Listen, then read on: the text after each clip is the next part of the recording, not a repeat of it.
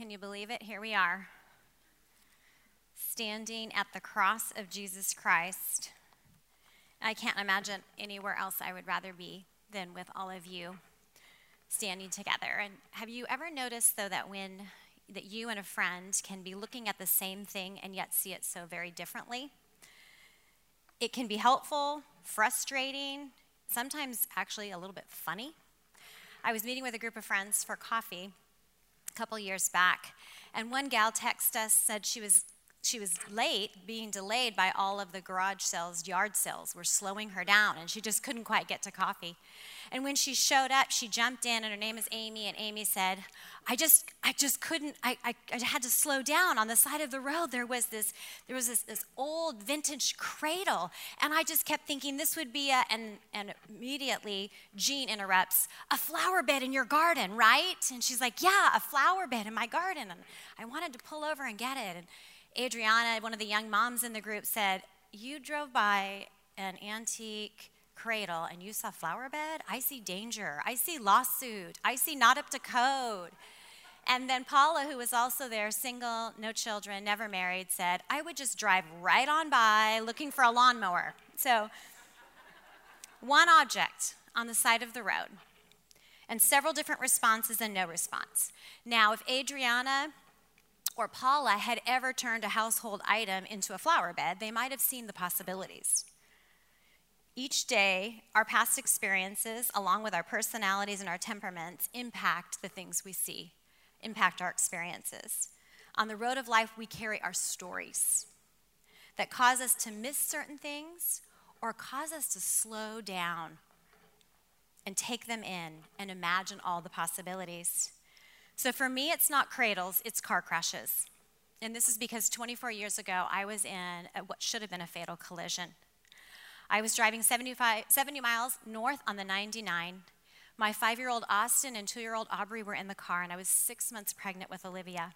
And 100 yards in front of me was a car spinning out of control using the entire highway. There was nowhere for me to go with but to hit her or him, whoever it was.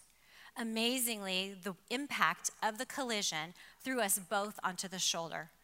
Our cars were totaled, but we miraculously survived. I remember sitting very, very still as my kids were screaming, trying to comfort them, but not wanting to move. I was so fearful I was going to lose the baby inside of me.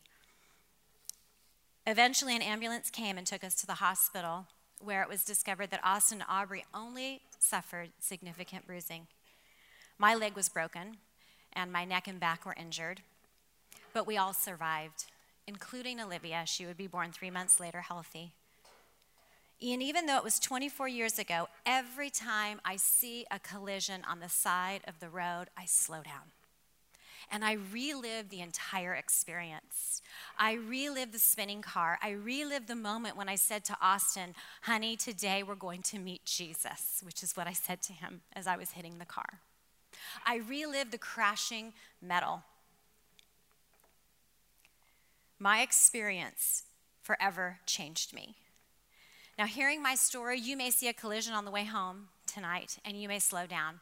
You may even slow down tomorrow, but within a few days, you probably are going to stop slowing down unless you've been in a near fatal. If you've been in a near fatal accident, you, are, you know you're forever changed, and you cannot see an accident without slowing down and thinking of all the possibilities. Over 2,000 years ago, there was a collision of love and hate on the side of the road the cross of Jesus Christ. People passed by and they hurled insults and they spit, they mocked. And by the cross were a group of women who said yes to standing nearby to witness it all.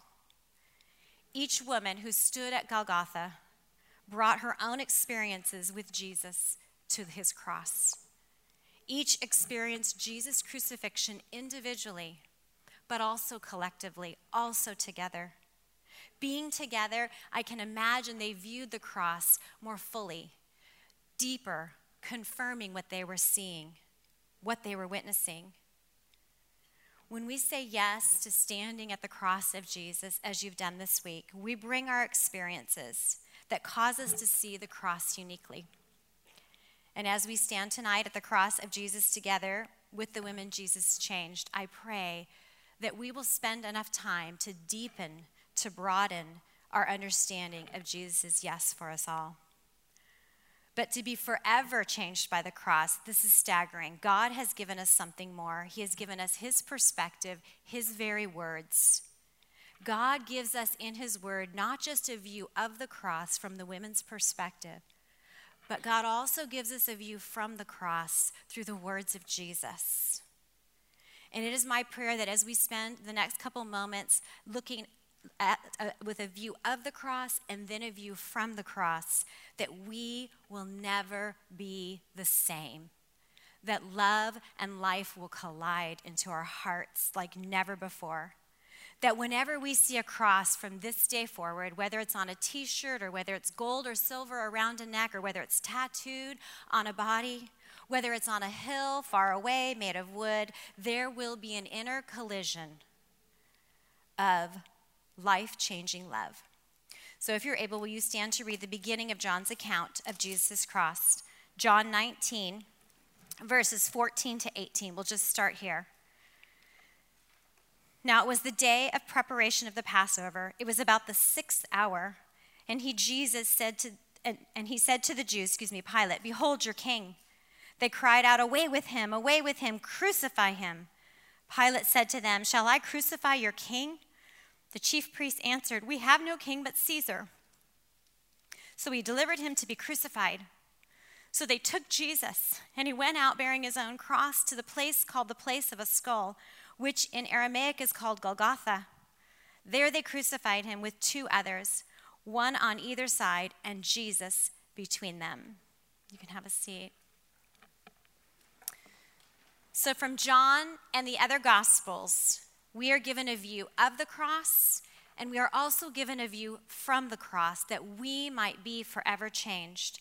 And what we're going to look at tonight is these two views of love colliding first into desperation, of love colliding into darkness, and then love colliding into defeat. So, first, love colliding with desperation, a view of the cross, what the women are viewing. Their Jesus is a desperate victim of hatred. Can you imagine the sensory overload? Mary's baby has been beaten, he's been mocked, he's been flogged, whipped unto almost death. He's had a purple robe and a crown of thorns. Those whom he created, those to whom he gave life, have called for a horrendous, brutal death, shameful death.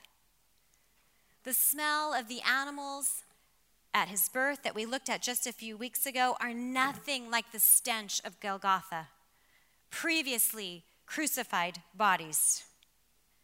Blood, sweat, flies, vultures. Once swaddled tightly in a wooden manger, Jesus is stripped naked and he's on a wooden cross. Soldiers are gambling for what used to be close to his skin what may still smell like him, what his mother may have created for him, made for him, what the bleeding woman might have touched when she was healed. Mary Magdalene, he clothed her insanity with sanity when he freed her of demons, and now he is facing the worst of evil in front of her. Salome, the mother of James and John, who had gone to Jesus and said, Jesus, I want my sons to be on your right and your left when you enter your kingdom, now looks at his right and his left, and who is there? Two other men being crucified. Is she wondering about what she asked? Is she watching Mary, Jesus' mother, and thinking, I better learn from her because this may be my son's destiny? How will I ever bear that? Each woman is seeing their own view of the cross and seeing through each other's view, but they needed another view a view from the cross, from Jesus' perspective, from the Father's perspective. Jesus is a victor over the desperation of hate and ignorance.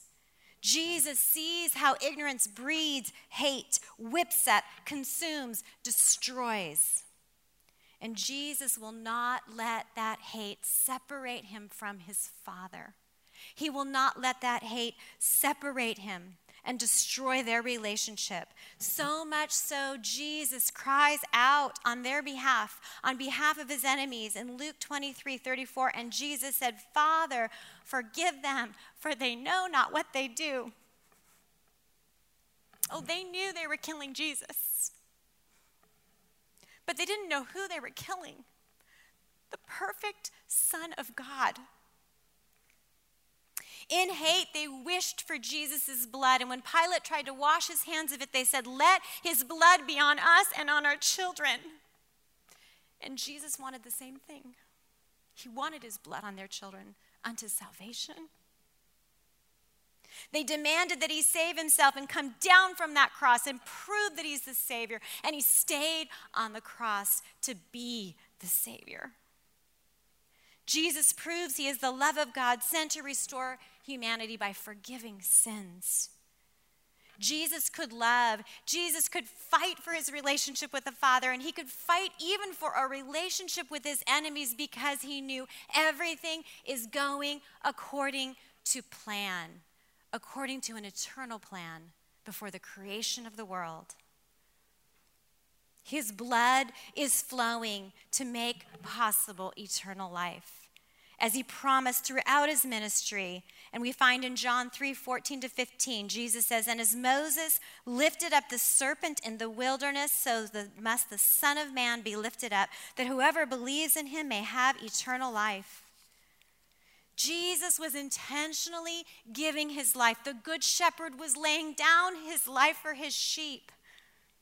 His arms were outstretched to welcome the ignorant, the haters,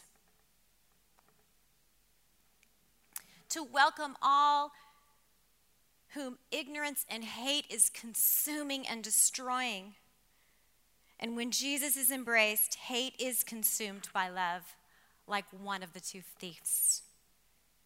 At the beginning of Jesus' crucifixion, you saw this. Both thieves hated him mocked him, hurled insults at him, until one thief paid attention to how Jesus consumed hate with love, forgiving his enemies. It's no accident that the thief turns to Jesus in faith after hearing Jesus say, Father, forgive them. They know not what they do.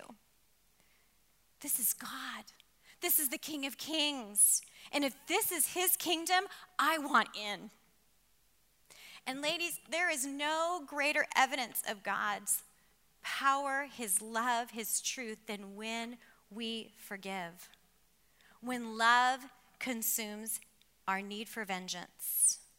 When we forgive our enemies. If the women standing nearby only saw a view of the cross, Jesus is a victim. But to hear Jesus' words, Father, forgive them, they know not what they do, is the opportunity for the women Jesus changed to see what is really happening. Love is colliding into hate. Only seeing from the cross can we too have victory over anger, unforgiveness, ignorance. Jesus first collided with the desperation of hate as a victor, not a victim, and then he collided with darkness. Matthew 27, 45 to 46, Matthew writes it this way Now from the sixth hour, there was darkness over all the land until the ninth hour. And about the ninth hour, Jesus cried out in a loud voice, My God, my God, why have you forsaken me? A view of the cross. There, Jesus is a victim of darkness. He's abandoned by God. Jesus' cry reveals an astonishing unraveling a darkness, a coming apart of one who was always peaceful, always controlled, even when he sorrowed, even when he wept at Lazarus' tomb, he was steady. And now he is unraveling. To what have you abandoned him, God? It is significant that Jesus is not using the name Father here. He is being truly abandoned. Imagine Mary's helpless ears, Mary, his mother. He's taken from me, his mom, but you, whom he has known and he has loved for eternity, he's taken from you too? The greater the love, the deeper the darkness of abandonment. I have sadly walked with way too many women maritally betrayed, abandoned. And the thing I've, wa- I've watched play out so many times is that the longer you're married, the more life you've experienced together, the better the marriage once was, the, the more deep the sorrow and the pain and the sense of abandonment. Imagine father and son in an eternal love, a perfect love, a perfect union. And he's made sin for you and me, and father has to turn away, abandon him. The horror the physical pain Jesus was experiencing was nothing compared to the horror of being separated from his father. And for Mary, he obeyed me perfectly. He obeyed you, Father, perfectly. She looks at Mary Magdalene and the women who are with her. They're all here because of him, because he obeyed you. Her mama's heart is breaking as her son is lost in the darkness. Jesus' only rescuer, the Father, has turned away from him. Mary Magdalene, whom Jesus found in the profound darkness of demon possession, the total loss of self, is she afraid her demons will now return? Apart from God, her life was a nightmare. It was empty, it was dark. Each woman sees the darkness, hears Jesus' words through each other's lives, understanding more fully what Jesus' isolation from the Father means. But a view from the cross, Jesus' words intended to take them out of the darkness. Jesus was giving himself over to an eternity of darkness in three, poured into three hours. The hells of everyone who would believe in him poured into three hours. He suffered the greatest of abandonment so we would never be abandoned who trust in him. He endured the worst of our suffering that we might glimpse just how bad sin is. I know many of you have struggled with did it have to be that bloody? Did it have to be that hard? We need to see the reality of sin. Jesus endured the horror of isolation that we might grasp what our sin really deserves, what we are capable of. And we will never fully be able to see the hell Jesus experienced in our place because we would literally go insane. But if by grace we get just a little view, a little of his view, we can be forever changed. All our sin laid upon him, crushed under the weight of our guilt and shame. The one who never knew guilt or shame, never knew sin, became sin. The Father turned away as Jesus absorbed our death to rescue us from the eternal darkness we deserve and, and, and, and give us his righteousness. We're not just rescued from our sin, we are given his perfect record, his righteousness. 2 Corinthians 5 20, 21. For our sake, God made Jesus to be sin who knew no sin, that in Jesus we might become the righteousness of God. Why? I love how Tim Keller puts it in King's Cross. God made you to love him supremely, but he lost you.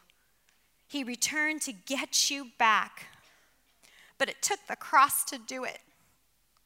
He absorbed your darkness so that one day you can finally and dazzlingly become your true self and take your seat at his eternal feast.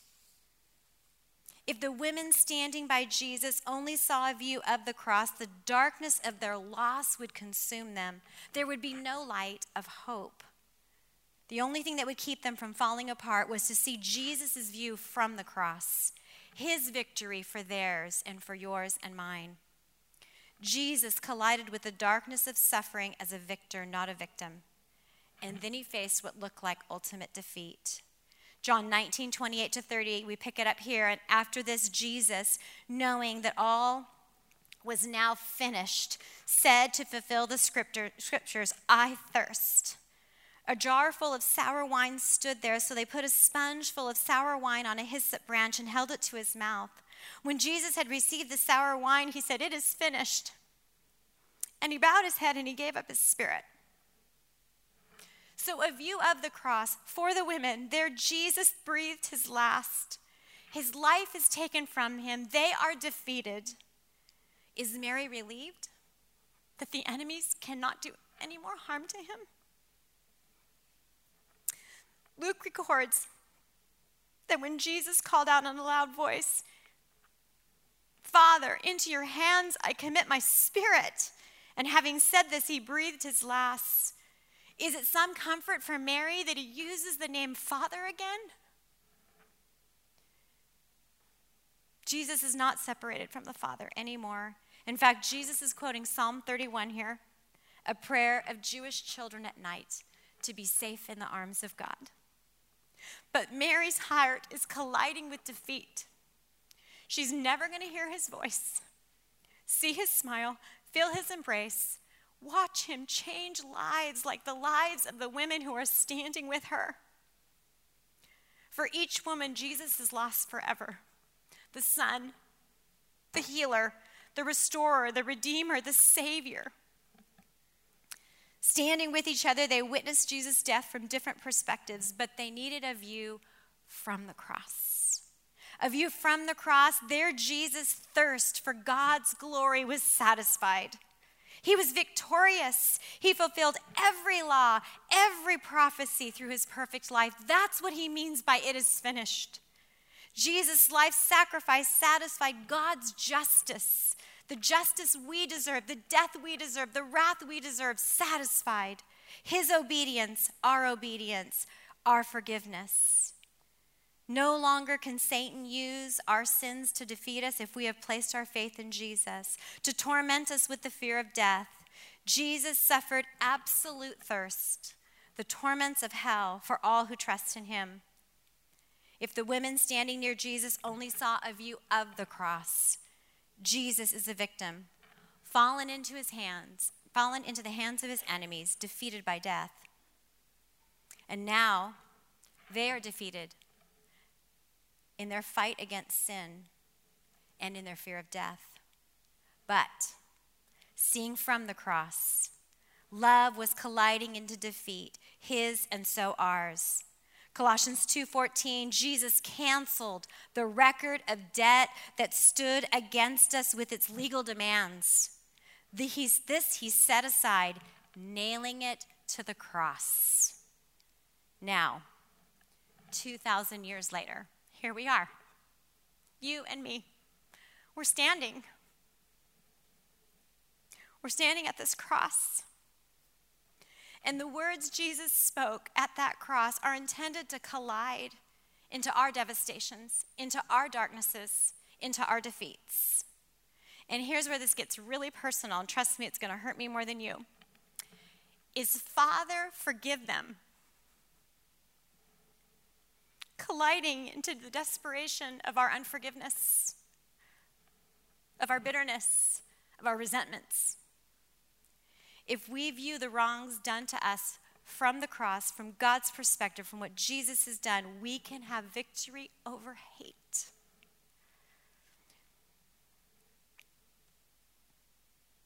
Viewing wrongs done to us from the cross, we can choose to let we can choose not to let the sins of others separate us from our Father because that's exactly what unforgiveness does we can recognize that hate whips up a crowd. Hate denies the cross. When we have unforgiveness, we are harming everyone around us. We can be empowered to not let ignorance and hate destroy us. We are empowered to cry out on their behalf, to bless those who curse us, and to pray for those who abuse us. My sister's forgiveness, empowered by the cross, lifts Jesus up. And that is when hate is consumed by love. Is my God, my God, why have you forsaken me? Colliding into the darkness of our sufferings and uncertainties. If we view our dark unknowns from the cross, darkness doesn't need to swallow us. Because Jesus was abandoned, his women, you and me, are never abandoned whatever darkness we're facing, it's not because he doesn't love us, it's not because he's mad at us. He absorbed all the wrath. We may be in the dark as to why we're suffering, why we're waiting for something. But the cross not only reveals God's understanding of what it means to be in the dark, to suffer in the darkness, but also that he is always at work in the darkness. One day, the darkness that seems senseless to you, Patty, to you, my sisters, will prove to be massively significant. Is it is finished. Into your hands I commit my spirit, colliding into our defeating failures. If we view our fears and our failures from the cross, we see that we are safe in the hands of the Father and the Son. No one can snatch us. And when self or Satan or others throw our sin in our face, we can say, It is finished. Fulfilling God's Old Testament prophecies and promises, we can say the words of Isaiah 53 5 Jesus was pierced for my rebellion. Jesus was crushed for my sins. The punishment for my peace was laid on him. And by his wounds, I can be healed. And when self, Satan, or others throw at us the fear of judgment, the fear of death, we can say, Into God's hands we will commit our spirit. Sin's defeat is death's defeat. For all eternity, we will be with the one who will wipe away every tear from our eyes, Revelation 21 4. And death shall be no more, neither will there be mourning, nor crying, nor pain anymore, for the former things have passed away. Are we standing at the cross? I know it is tempting to say, but Patty, if you knew my situation, if you knew how desperately I've been wronged, you would know forgiveness is impossible. If you knew my darkness, if you knew the suffering I'm facing, you would see that it is impossible for me to release my fears. If you knew how defeated I am in my sin, how enslaved I am, you would know how impossible it is for me to be forgiven and if all we had was a view of the cross, I'd have to agree with you because Jesus is gone. But viewing our suffering and sins from the cross, we have to disagree and we have to contend with one another. Jesus wasn't taken from us, Jesus was given to us. The earth shook, the rocks split, the temple curtain tore a cosmic collision that gives us access to all the mercy and grace our suffering and sin needs. Jesus is risen. He is risen to collide into our desperations, to collide into our darknesses, to collide into our defeat with his life changing love. When we view Jesus' death from God's perspective, every cross we see, whether it's made out of precious metal or whether it's made of tattoo ink or a rugged wood, will slow us down. We will experience the possibilities of his love and life colliding. We will imagine and enter into the possibilities. Father, thank you that we get to do that now, that we get to be with one another at your cross with you, the risen God, with the Holy Spirit indwelling us, to be forever changed by a view from the cross. May we contend for the truth and experience the love of you colliding into every aspect of our life for your glory and for our joy. We pray in the risen Jesus' name. Amen.